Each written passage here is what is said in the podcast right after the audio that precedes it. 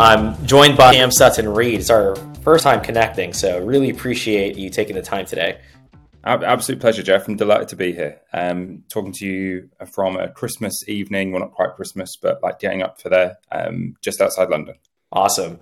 So I want to give you a little introdu- introduction to you, to all of our listeners. So Sam is a head um, of uh, revenue operations. He's actually had a number of roles at Pearson, where he's been in sales, sales enablement, head of revenue operations. So the, the great thing is you've done a whole tour of duty across the entire business, uh, which I think gives you a unique perspective on one, knowing Pearson inside and out, but also, you know, these horizontal skill sets like go to market, sales, uh, and revenue operations. So, um, would love to hear a little bit of background. Like, how did you get into revenue operations, and you know, how how has the role prepared you for where you are today?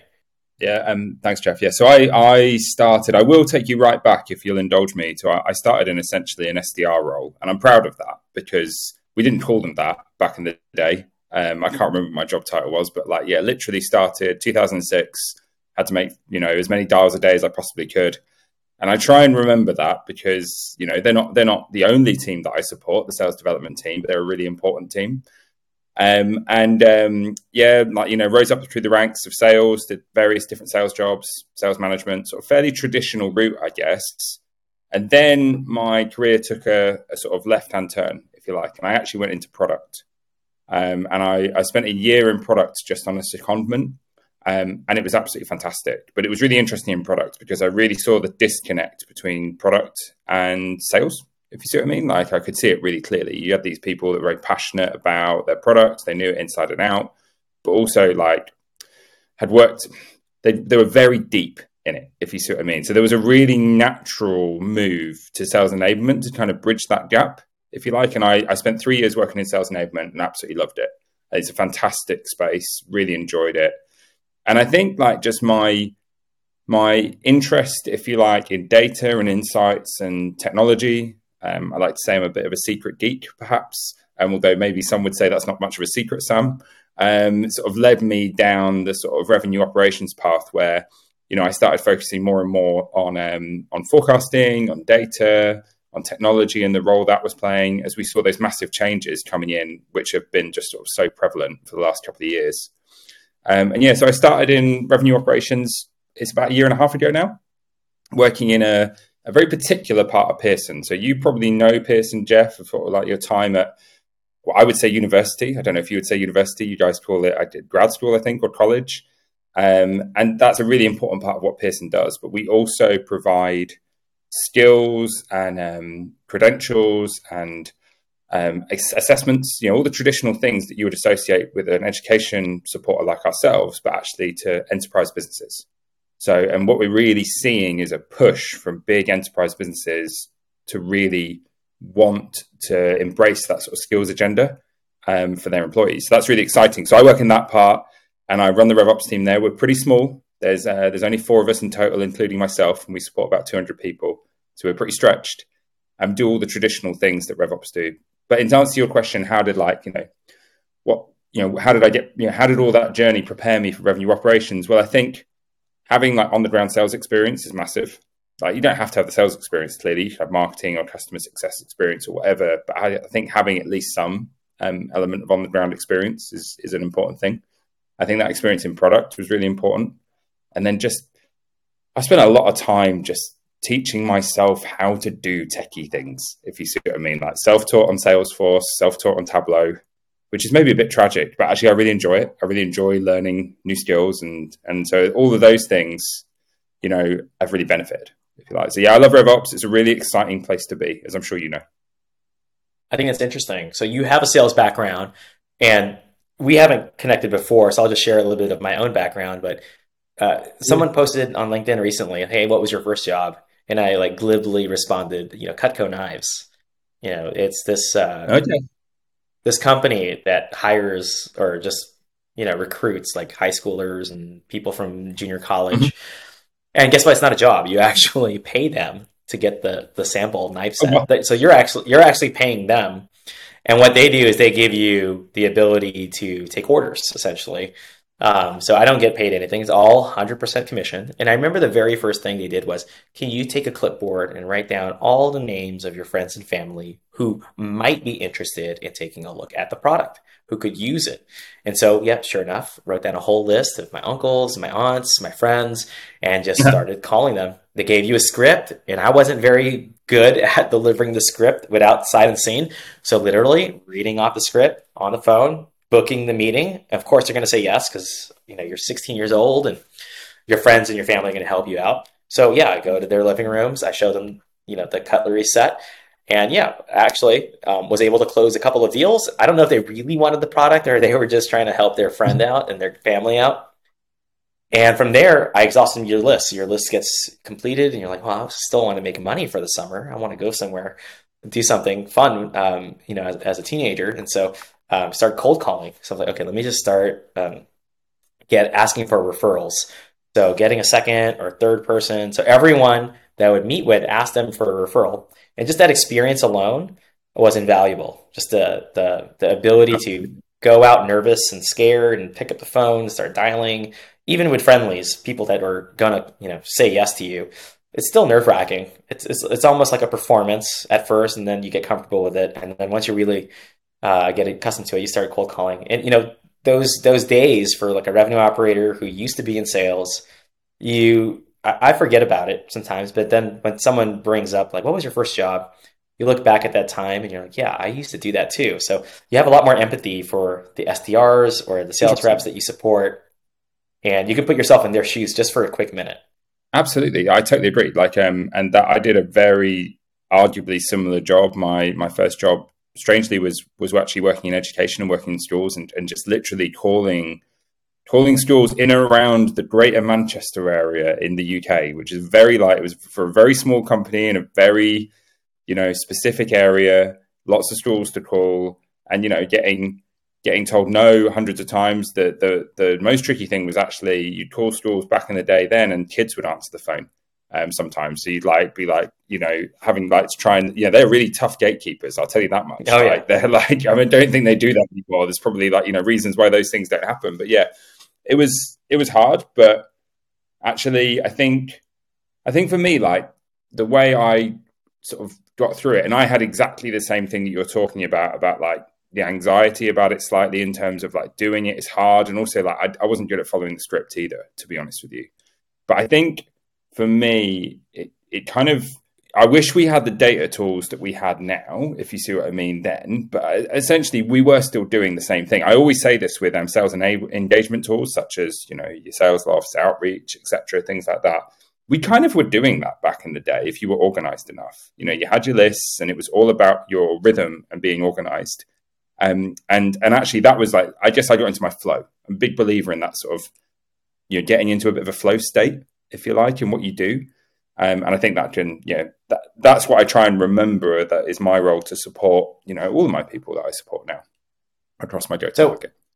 You talked about gaining a lot of new skills, but bootstrapping yourself, learning it in the evenings. I can resonate with that. I'm curious what you think today as a modern revenue operator. What skills are necessary to, you know, perform the jobs of, you know, the, the new fashion of, for revenue operations? Uh, it's a really, really, really good question. And I think like the question we should all be asking ourselves is not like, not what skills do we need now, what skills are emerging. So the idea of emerging skills is true of any industry. So you, you know, yes, obviously this this podcast is focused on the sort of revenue teams and revenue operations, etc. But like, if you had you know anyone listening to this whether in product sales marketing they do something completely different jeff. They just tune in because they're they're a fan of you perhaps. Um, like you just looking at you can literally just look up what are the emerging skills in your in your market.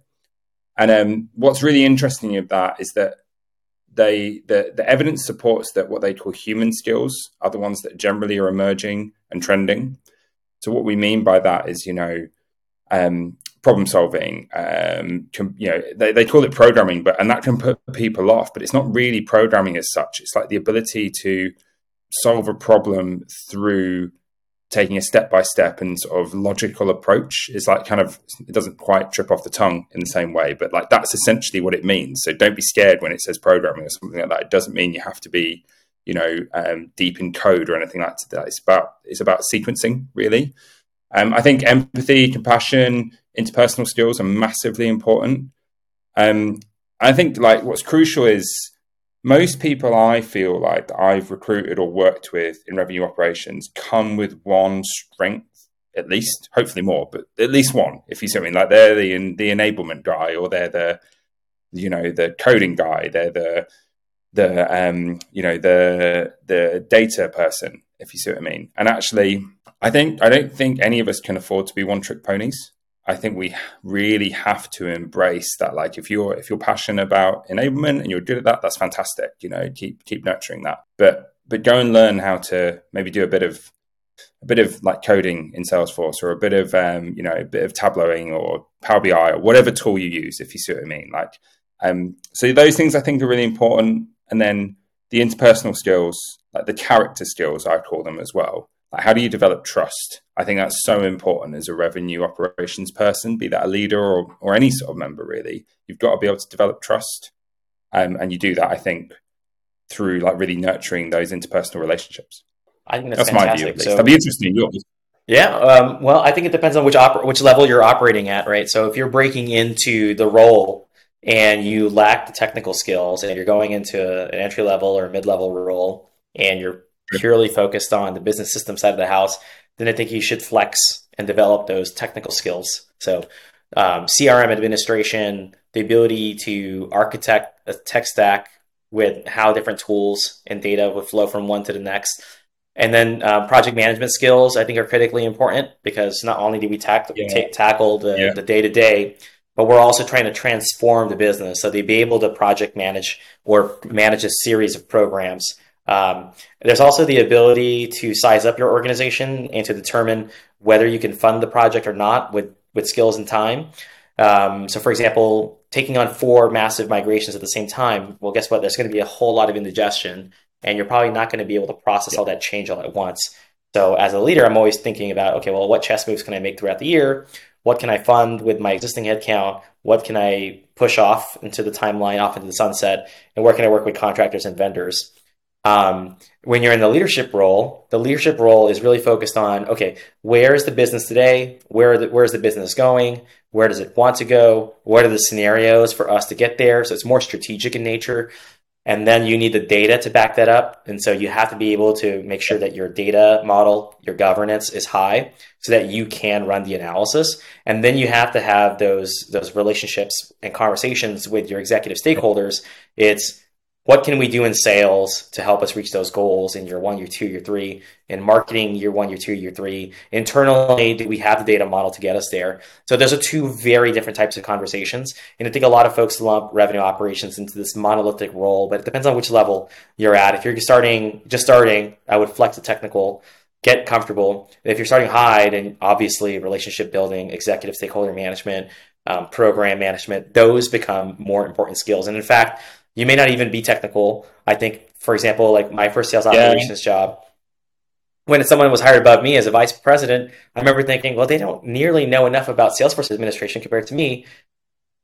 I should be like move climbing up faster in my career. But you realize, okay, well, actually, these skill sets are less valued at the higher level mm-hmm. over time. It's I've, I've, got several reflections on that, if you don't mind. Like, one of them is like that entry level point. I think is really interesting, but I do think that and like I was at a, a RevOps conference recently, and like I swear everyone was talking about AI. So I, I, I want to be careful not to be that person just bringing AI into the mix immediately, if you see what I mean. But what has been really interesting is um, um, I've got a particularly junior member of my team. Uh, he started as an intern uh, a year ago and has sort of come through. And um, the the way that he learns with generative AI is fascinating to watch. If you see what I mean, like he is his way that he's equipping himself with skills, the base level of skills that you're talking about, I think is radically changing. And he's at the forefront of that as someone who's a, you know, very much a sort of Gen Z member. And it, this isn't about age or generation at all, if you see what I mean, because I think that's really dangerous to apply that because it can apply to all of us. But I think there's that is disruptive in a really exciting way. The other thing that goes through my head is knowing your strengths, but also knowing your weaknesses. So the example I would give there is I am I am quite action oriented. I think a lot of people in RevOps are. Um, I you know I will be I will lean towards the side of you know done is better than perfect. Um, and and what is really crucial is having a team or people around you that complement you and are maybe the negative of that because I think that's really important.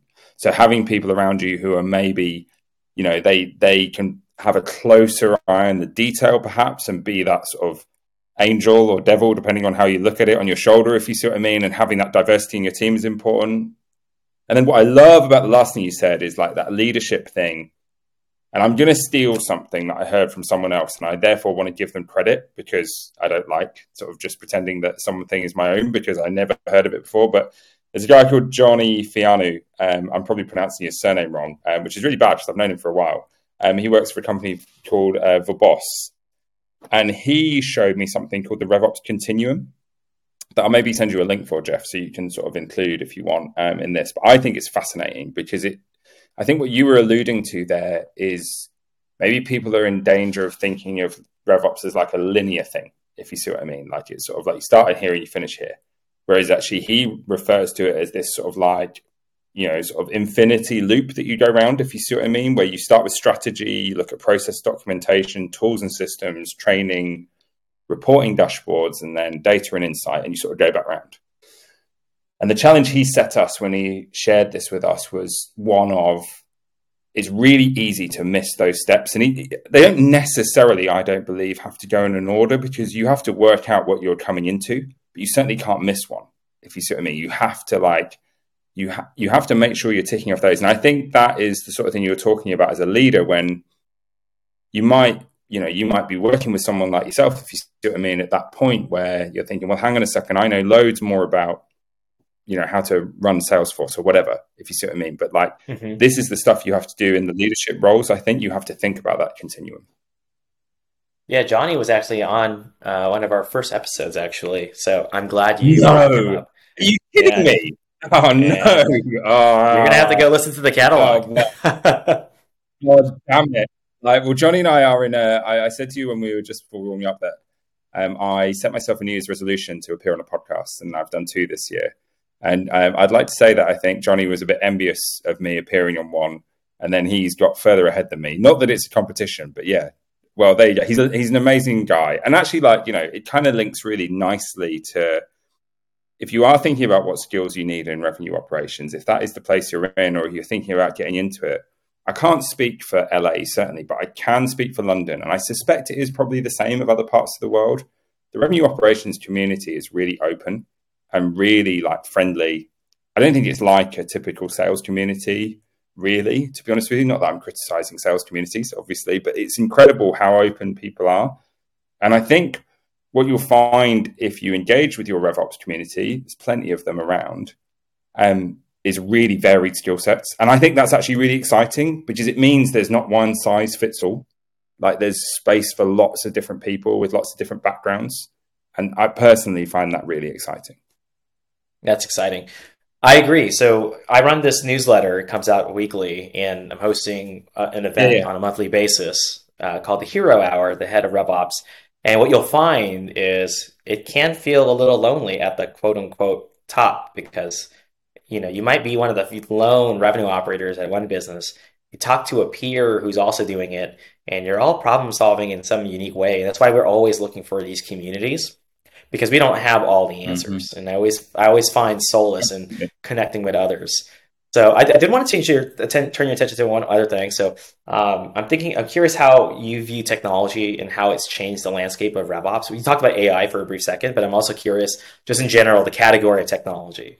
Yeah, it's a really it's a really interesting question, and I and I and I have been known to get on my soapbox a little bit about this because I'm passionate about it. So, and it's an interesting thing because most people think of me as someone who's quite a champion of technology, and I certainly am. If you see what I mean, I think it's an incredibly powerful um, and I see I've got three children, and I particularly see it sort of it's interesting how how they're using it and how they're leaning into it. Um, to give you a real example, um, my eldest son had to do some history homework recently. He's twelve, um, and he really wanted to get Chat GPT to write it for him, which I suggested maybe wasn't a great idea. But what I did say he could do is write his essay and then ask Chat GPT for feedback. Um, and it was fascinating, like how engaged he was with that process and how like it helped him build upon his ideas in a way that I think was really supportive. And he, yes, I'm sure like we've all been 12 years old, have to do our homework and probably would rather the computer just did it for us, right? But he actually got the fact that there was value in doing it that way. And it kind of leads me on to the role of technology that I think we need to be quite mindful of especially in like sales or marketing, customer success, and the revenue teams.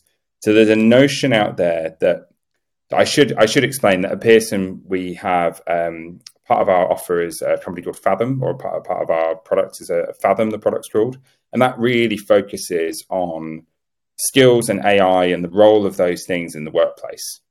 And we've seen obvious things such as there's certain industries, such as you know, manufacturing is a good example, which are really heavily impacted by, by technology. And you know, there has been massive shifts in the workforce. What's really interesting is sales teams in particular are very high up the sort of the next phase, if you like, of the impact of technology. But it's not how you might think. I think when you start talking about that, people start going, "Oh my god, you know, we're all going to lose our jobs, etc., or something like that. It's not that. Actually, what the data supports and suggests is that the thing we need to be most mindful of is the de-skilling of roles. And de-skilling is a really interesting concept. So um, I'll give you some examples just to bring it to life of like de-skilling, if, you, if you'll indulge me.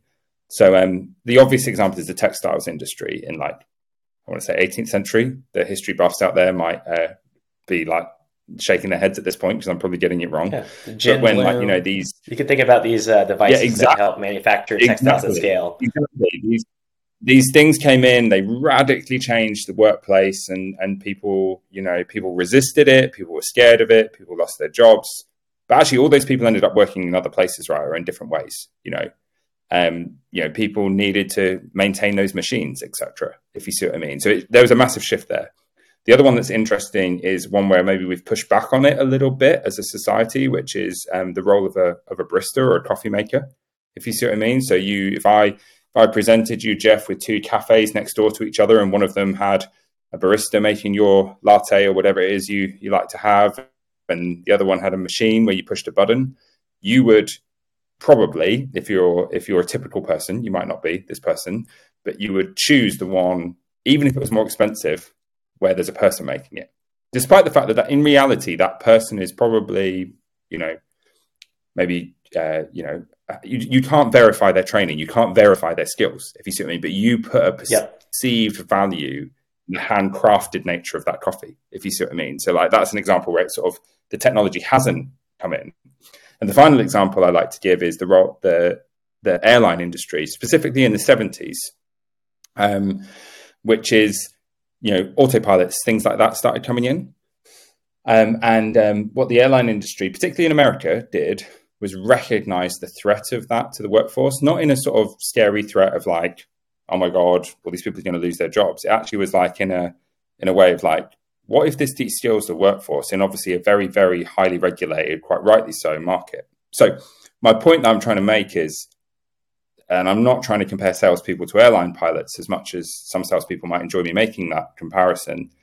Um, but we have to be careful, I think, of the skill set that salespeople have and the role technology is taking in removing that. And for me, it's about augmenting where rather than automating, but also only really augmenting those things that are really that don't don't give any value, if you like, or you don't want to leverage the skill set of the salesperson. So, an example I would give is like forecasting. And like, I've often had sales leaders say to me, well, why do we need to give, you know, we have a, we use a system where they give out their forecasting notes, if you see what I mean. Like, basically, how have they got to their number essentially? And, you know, they're having to say which deals are going to contribute. And there's an, there's an element of manualness going on there. And we sure as hell could automate that. We could say, right, if your deal is this and you do that, and we do that to an extent, but I still want their opinion because actually, what I've got in that room, you know, we've got about 100 salespeople, you know, there'll be huge amounts of experience there that can help me understand where we're going to get to for our forecast, which is incredibly important as it is to most companies. And, and I don't want to lose that. so I think the thing that I'm really mindful of is technology is how you protect that skill that you have in your teams. Um, so that's one thing, and then the other thing is like that it, there's a whole interesting angle with AI and where we're going with that, and how companies are starting to get a little bit nervous, and also our customers that we work with getting nervous about where their data is going.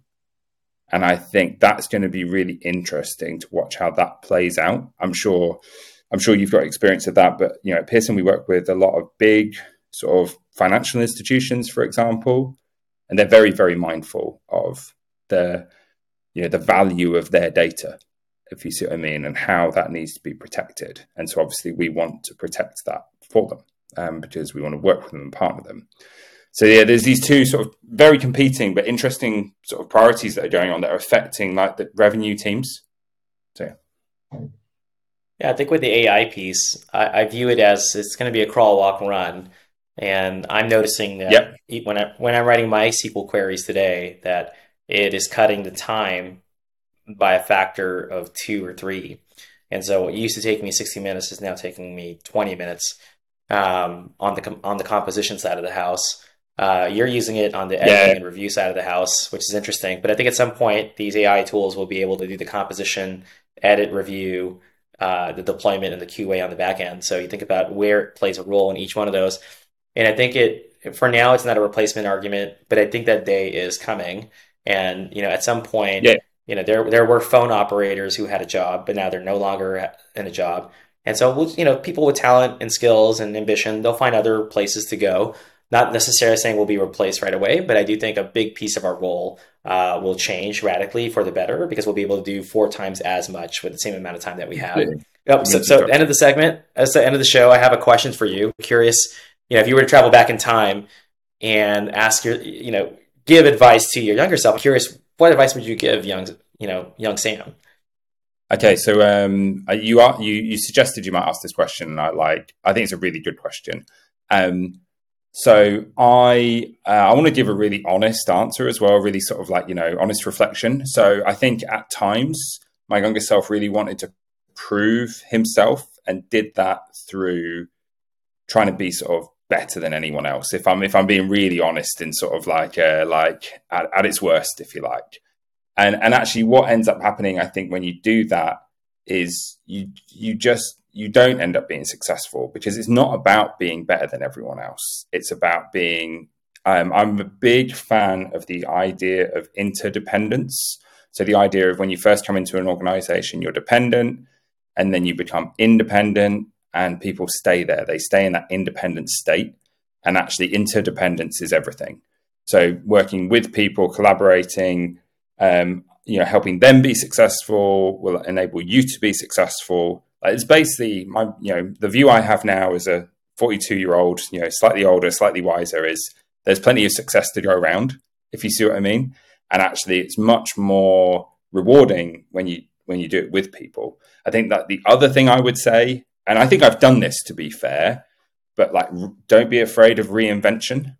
Like maybe I could have done it earlier, if you see what I mean. So that sort of idea that I said to you about I was on a very linear career path, I think um, that that that didn't suit me and i really don't believe it suits everyone like maybe it suits some people and that's great and like good for them but like i really enjoyed the idea of reinvention and was fortunate enough to do it from sales to product product to sales enablement and sales enablement to revenue operations and you know i'm only 42 so hopefully there's a few more down the line if you see what i mean but like reinvention is exciting and actually um, can give you a fresh start as well which is really fun well, Sam, appreciate having you on. I'm curious for the listeners out there, how can they connect with you?